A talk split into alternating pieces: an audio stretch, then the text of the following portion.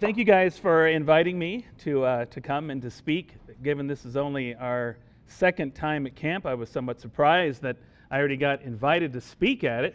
Um, I figured you guys are either the most loving and welcoming group in the OPC or the most desperate uh, to have somebody like me come and speak. But really, it's an honor, uh, so thank you for, for having me. I was given the question for my talk tonight is uh, what is a Christian home? And before I launch in, I just want to recommend to whoever's on the, uh, the board of this, the, uh, the committee, that uh, never give pastors such latitude. What is a Christian home? I mean, my goodness, I could, I could go on for hours. We could talk and talk and talk tonight, but I won't. All right, let me, uh, let me jump in. It's good to start with a definition, I think, when we're talking about what is Christian home. And as I thought about this, as I reflected about the, on this, seemed that this definition best fits. Home is the place where we belong together with those people to whom and with whom we belong. Home is the place where we belong together with those people to whom and with whom we belong. Now, see, as I said, broad, right?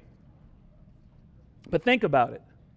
What do you have, kids? What do you have if you don't have people? And you think of home, you don't have people. What do you have? You have a big, what? Yeah, you have, you have, you have cats, dogs. You have an empty house. You just have a building, right? We don't think of our house as our home if nobody's in it. On the other side, if you don't have a place where your family, where your people can meet together, then you're like a homeless person. You're a, a migrant. You're dislocated. So, again, definition of home home is me with my people in my place. That's home. And home, even the very idea of home, the reality of home, it has a way of grounding us. It has a way of orienting us of it gives us comfort. Home gives us warmth. Home gives us a sense of belonging. Home gives us a sense of our identity, who we are. Home even gives us a sense of our purpose, our calling, why we're here. We can get all of that in a way from our home. The desire for home, to have a home, to have a people and place of our own, is, is a basic human need, a basic human desire. You think about in the news those people from countries like Syria uh, that have been dislocated from their ancestral lands, from their, their places of dwelling, and now they're, they're migrants all over uh, Europe feeling homeless, feeling dislocated. Or on the other side, you think of people who very early, maybe they were babies, they were given away. They, uh, they never got an idea of who their family was. And many of them lived their lives wondering about that. There's television shows about that where people are trying to find their people. Without home, we feel somewhat alone. We feel somewhat adrift, kind of cut off. Well, my talk tonight is not about just that idea of home in general, but specifically about what is a Christian home. And I'm going to set a broad, kind of a base foundation for us, I hope, for the rest of this camp and the rest of the talks you're going to hear. What is a Christian home? Well, again, think place and think people. We have a home as Christians. We have a home that truly and everlastingly satisfies those deep, deepest longings that we have as human beings. We have a home. Our Christian home is a gift from God to us. in Christ Jesus. It's a gift. We are not, as Christians, we are not lost or adrift, and no matter who we are or where we are, we are not alone. We have a home, a gift from God to us in Christ Jesus.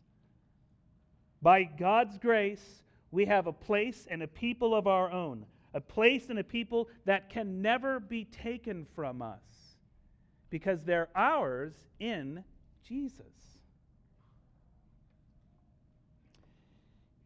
In Ephesians 2, verses 19 through 22, we hear amazing good news that through Christ and in Christ, we who were at one time drifters in this world, we who were separated from God and from each other, we have been brought near. And we were told in, there in that passage that we're no longer aliens, we're no longer refugees, but we are now, the Bible says, members of the household of God. The household of God. And that word household is virtually the same as home. We have a household, a people, and a place that's ours. And we're told in that passage that we're being built up in Christ into a holy temple, that we are ourselves a dwelling place for God by the Spirit. We are His house. Think of that. And think about that. Kids, especially. You guys are the house, you're the dwelling place of God. When God thinks home, He thinks of you. God resides in his people. The same good news is announced to us in 1 Peter 2 4 and 5. It says, You yourselves, like living stones, are being built up as a spiritual house. God has a household, and that household, that home, involves a place, a dwelling place, and we're told as Christians that we are that dwelling place. God has a home, God has a people and a place, and according to the Bible, we are it. We are his home. We are the church, the living, productive household of God. But God has also prepared a place for us. For our Christian home, we need a place, and God has prepared it. According to Hebrews, chapter 11, verses 13 through 16. There we're told that our fathers and mothers in faith, they dwelled on the earth as refugees, as strangers and aliens. They looked homeless, but the Bible tells us they, they're not homeless, and they never were homeless because God, their Savior, had prepared a place for them a better country, a better city, a heavenly one. Theirs was faith directed to that place that God had given them, had promised to them. Theirs was the faith and the hope of the psalmist. Some of you will recognize this psalm immediately. Psalm 84:10. For a day in your courts is better than a thousand elsewhere.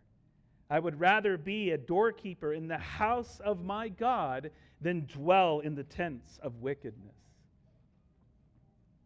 Throughout the ages, God's people, not only the whole world, but God's people specifically have longed for and patiently waited for the day when God would bring us home, when God would bring us into that place that He prepared for us.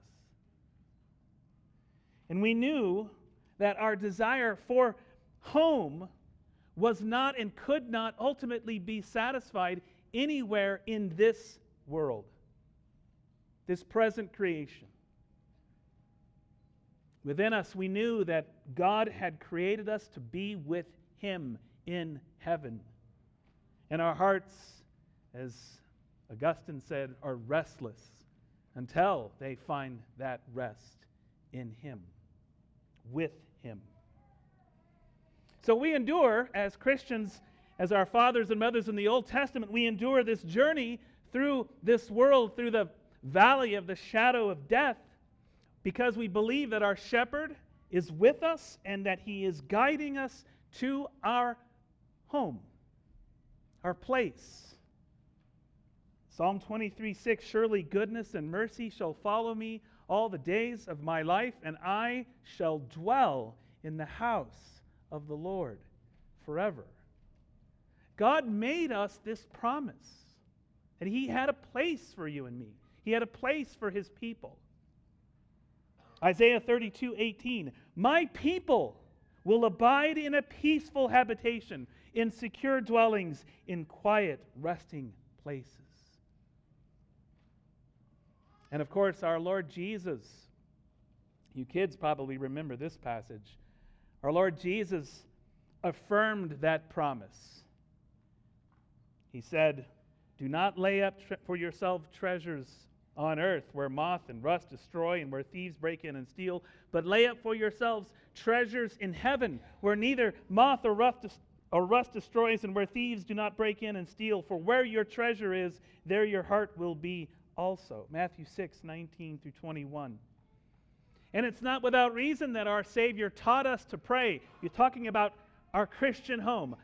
Our Savior taught us to pray, Our Father who art in heaven. Christian home. Right there. Our people, our place. Our God and the place that He has prepared for us. Jesus promised that He would bring us into that place that He was preparing. He said, In my Father's house there are many rooms. If it were not so, would I not have told you? But I go to prepare a place for you. And I go and prepare a place, and I will come again and take you to myself, that where I am, you may be also. John 14, 2 and 3. Paul said the same thing. The Apostle Paul. He said, Our citizenship is in heaven. From it we await a Savior, the Lord Jesus Christ. Philippians 3, verse 20. And then our heroes in the faith, like John Calvin, they wrote about this place, our home. John Calvin said, If heaven is our homeland, what else is earth than our place of exile? Indeed. Where God resides in the fullness of grace and glory, that place He's prepared where we will stand forever with Him, glorified in His presence, that place that's already ours in Christ. He's already given us this as an inheritance. That's part of our home, that's our place. But as I said, home is more than a place. So we're on point two. Home is more than a place, home is a people. Home is my people. This too, God has graciously given us in Christ. We are God's people, and God's people are ours. This might not have been the way you thought I might approach what is a Christian home, but I think it's important that we approach it this way. Because listen, to those Christians in this room, to those Christians who, who are orphans in this world, to those Christians who are childless, to those who are fatherless, to those whose fathers and mothers maybe they disowned you or rejected you, to those whose families may have been killed or who just simply died of old age and you're the only one remaining, to the divorced among us, to the singles among us, to the widows and widowers among us, you are not alone. You have a people of your own. Again, the psalmist expresses it well. Father of the fatherless and protector of widows is God in his holy habitation. God settles the solitary in a home. Psalm 68 verses 5 and 6. And again, Ephesians 2 no longer strangers and aliens, but you are fellow citizens with the saints and members of the household of God. See, there was a time when none of us belonged to God's family. We might have had large families in this world, but we didn't belong to God's family. There was a time when we were cut off from the line of promise, where we were all strangers and we were at enmity with one another. We hated each other, we were divided. But through Christ, we've been brought together. One new man from two in Christ. The Son of God, though eternally one with his Father and with the Spirit, he had a home. Nonetheless, he came into this world so that his Father might be your Father, our Father. So that we might become part of his house, his family. Our jaws should drop to the floor when we read Jesus answers his own question Who are my mother and my brothers? And then he looks around at the crowd and he says, Here are my mother and my brothers. For whoever does the will of God, he is my brother and sister and mother. This is my home, Jesus is saying. This is my family.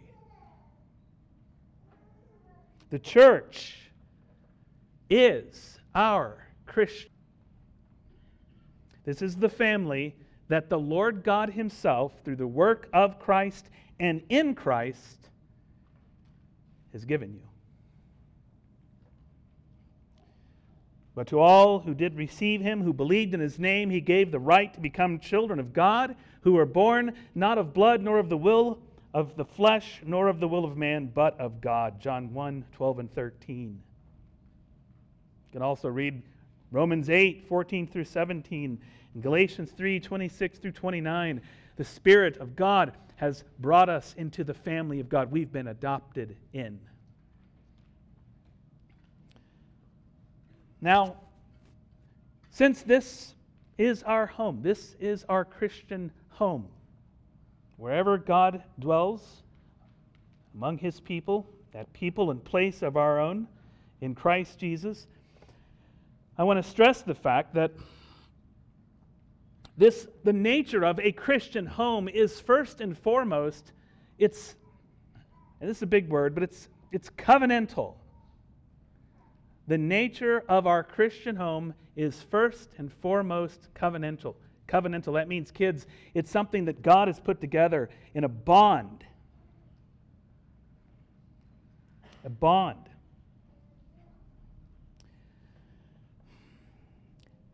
If we seek our home, our ultimate home, our people and our place in this world, in, um, in our race or our bloodline, in our nationality or our cultural identity, we will lose sight of our true Christian home and fall into the snare of the devil. In other words, what's the deepest, most fundamental bond that we have together as brothers and sisters and fathers and mothers in Christ? It is that our bond is not in flesh, it's not in blood. It's not in this world. It's not in the fact that we're all American citizens, or maybe we're not all American citizens. It's in Jesus Christ. That's the nature of our bond. That's our family tie right there. This means again that our bond is covenantal. It's, it's, grant, it's um, grounded in the gracious, gracious salvation of God.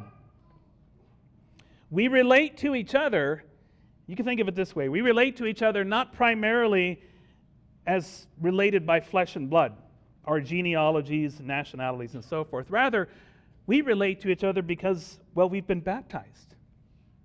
Think of it that way. We relate to each other through baptism into the household of God. Adoption into the household of God through Jesus Christ. We who are related even to one another by blood, we would do well tonight and throughout the rest of this week to reflect upon the fact that our, even we who are related by, by blood, we are,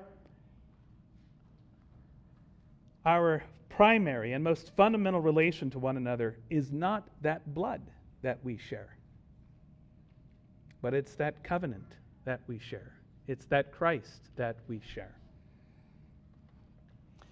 And because our, our bond together as Christians is in Christ, um, our Christian home is Christ centered. That's point four. We have to be Christ centered through and through. That's how you can tell. There's a Christian home.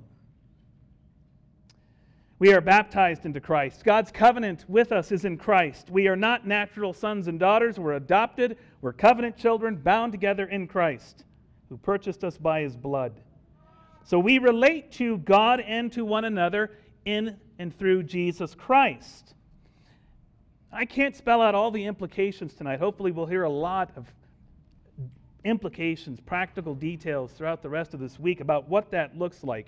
But just start thinking about it now. We relate to one another in and through Jesus. How does that affect the way you speak to one another? How does that affect the way you think about one another? That's my brother or sister in Jesus. That's one who I will stand next to before the throne of God forever. That's one who was purchased by the blood of Christ. That one is a new creation in Jesus Christ. See how it affects your thinking when you think of each other that way? It's not just, oh, she's my sister, we have the same parents. That's my sister in Christ. She's a co heir with me of all of the blessings of heaven that Christ has won for me and for us, for his home. That changes everything about how we would relate to one another. Now, the world relates to one another or to itself in all too familiar ways. We know what that looks like. Just watch the news, look around the world strife, wars, divisions, hierarchies, totem poles, hatred, rivalries, envying, lying, impatience, self centeredness, abuse, sexual immoralities, apathy, indifference. That's not how you learned Christ. That's not what a Christian home looks like. It's not the spirit that governs a Christian home. When you guys are fighting, brothers and sisters, brothers and brothers, when you guys fight with each other, think of does that does that look like a Christian home when we do that? We have one spirit and we love one another in Christ. Should we be kicking each other and punching each other? Bible says, "Let all bitterness and wrath and anger and clamor and slander be put away from you." along with all malice. Be kind to one another, tenderhearted, forgiving one another as God in Christ forgave you. Ephesians 4 31 and 32. The Bible tells us again and again to love one another. And in this way, in loving one another in Christ and putting to, to death those old ways of the world, you will bear witness that in fact you belong to a Christian home. Yours is a Christian home. Now, let me switch gears at this point and think of our Christian home in terms of what it does. The economy of a Christian home. Christian home is a living, productive household. Again, think about what we heard in, in Ephesians and in 1 Peter. Our Christian home is a place of worship. We are, the church is, a temple. We are the place where God dwells, and that means we are members in this house. We are priestly sons and daughters whose lives are to be offered up to God daily and as a living sacrifice to Him. We belong to Him, we live for Him. Our Christian home, then, if you think about it, has a purpose, it has a calling beyond itself. It doesn't exist just for itself. We don't exist for ourselves, we exist for God. The word for home, you adults probably would like this more than the kids, but the word for home in Greek is oikeos. And it's a word that is related to our English word economy. That's why I'm saying it. It sounds like it, right? Economy, oikos.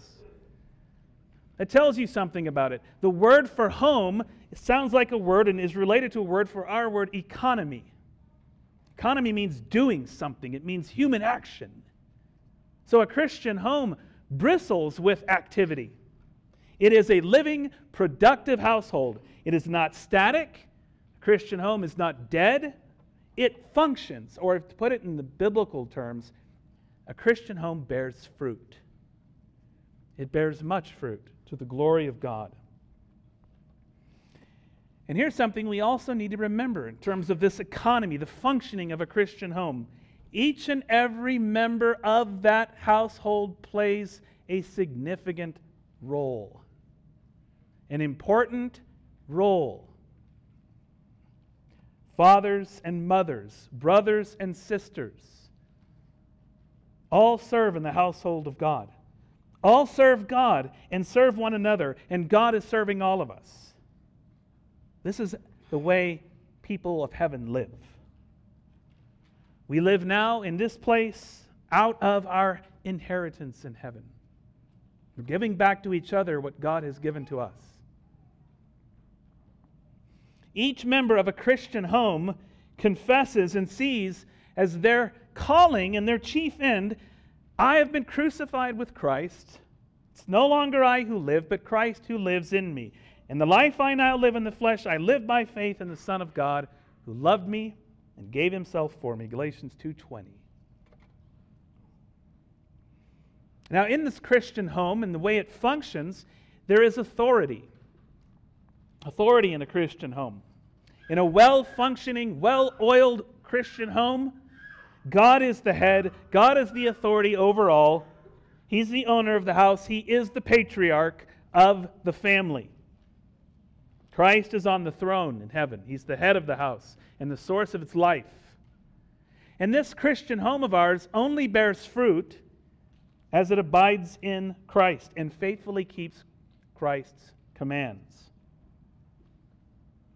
But Christ, the head of the house, has delegated authority to others in the house, to his servants.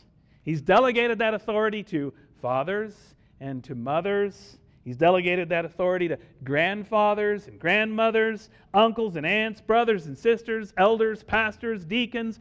He's given this authority, he's delegated his authority. And as it's delegated, as it's been given to us by Christ, um, means we don't define the nature of that authority or how it ought to function. He does. Authority and how it's exercised is defined by God alone in His Word. Now, what does authority look like in a Christian home? What does it look like? And think about that and think of, in contrast to what it looks like in the world, what does authority look like in a Christian home? Well, let me read a passage of Scripture that explains what it looks like. Philippians 2, verses 3 through 8. Do nothing from selfish ambition or conceit, but in humility count others as more significant than yourselves. Let each of you look not only to his own interests, but to the interest also of others. Have this mind among yourselves, which is in Christ Jesus, who, though he was in the form of God, did not count equality with God a thing to be grasped but emptied himself by taking the form of a servant, being born in the likeness of men, and being found in human form, he humbled himself by becoming obedient to the point of death, even death on a cross. See what that will do in a Christian home if that's the way authority looks? This is why husbands are commanded not beat your wives, not be cruel to your children, not treat them as though you're the king of the castle and they're all there to serve you. They exist for your sake.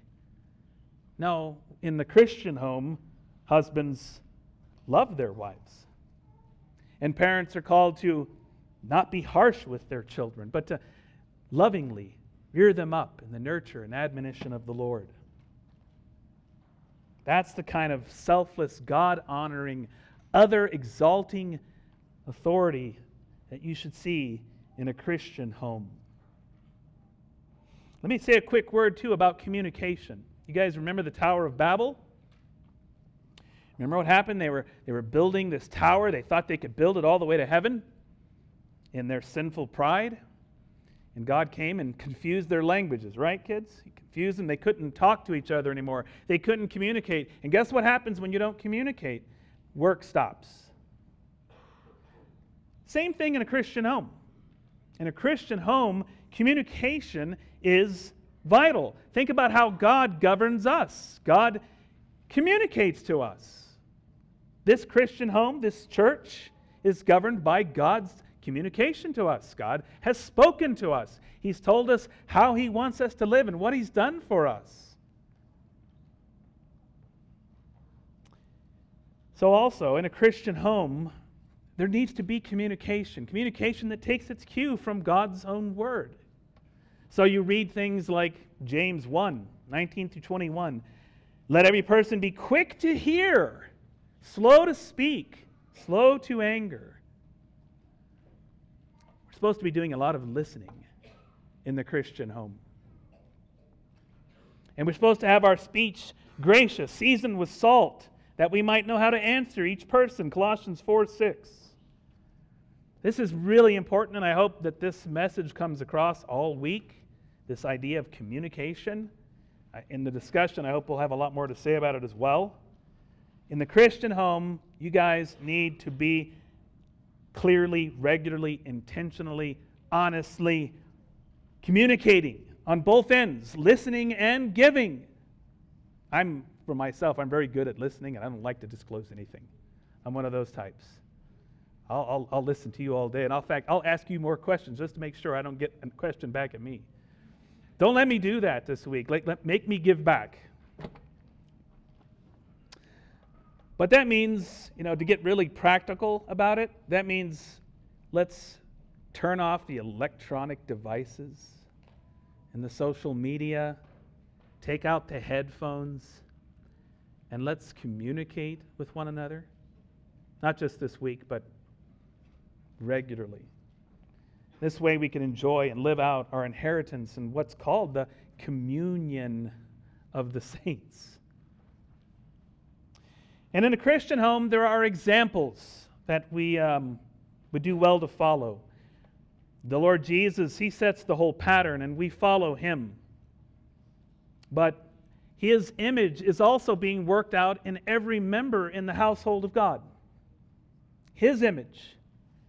So you can look around and you can see Christ in one another, and you could emulate that yourself. Look to those, Scripture says, imitate those who imitate Christ. We all learn of Christ, and we are all seeking to follow him together. Remember, this isn't an individualistic faith, it's community. We're all following him. And as such, we can learn from each other. Christ is alive in each member. The Spirit indwells and empowers each one of us. So we can learn of Christ by looking to the Christ like example of one another. And quickly, um, callings in a Christian home. I've already made reference to this a couple of times, but there are many members in this Christian home, many parts. Ephesians 4 4 through 8. There's one body, one spirit, but grace was given to each one of us according to the measure of Christ's gift. Therefore, it says, when he ascended on high, he, he led a host of captives, he gave gifts to men. We each have gifts, we each have callings. We each have a part, a function to play in the economy of the Christian home. Kids, too. You guys are not just receiving from your parents, you guys are also giving back. Teenagers, you guys have a lot to give.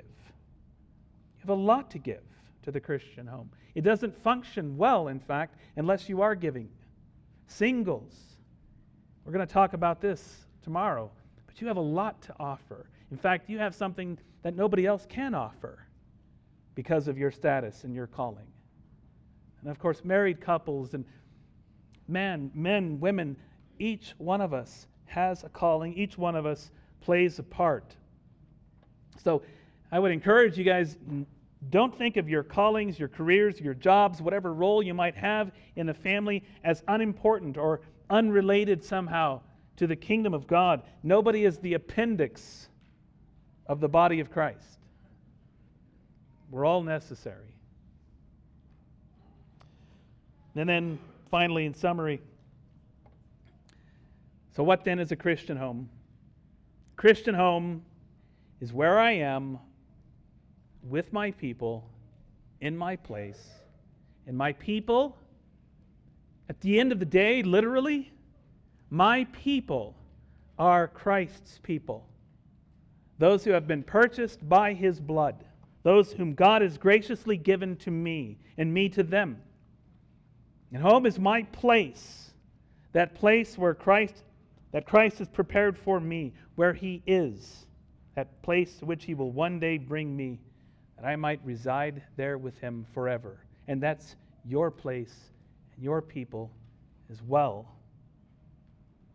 Christian home is it meets wherever two or three are gathered in Jesus' name. It meets in corporate assemblies where larger groups like this get together for a sort of family reunion with our Father, with our elder brother Christ, with the Spirit. Christian home also meets in individual houses individual places throughout this presbytery, throughout this state.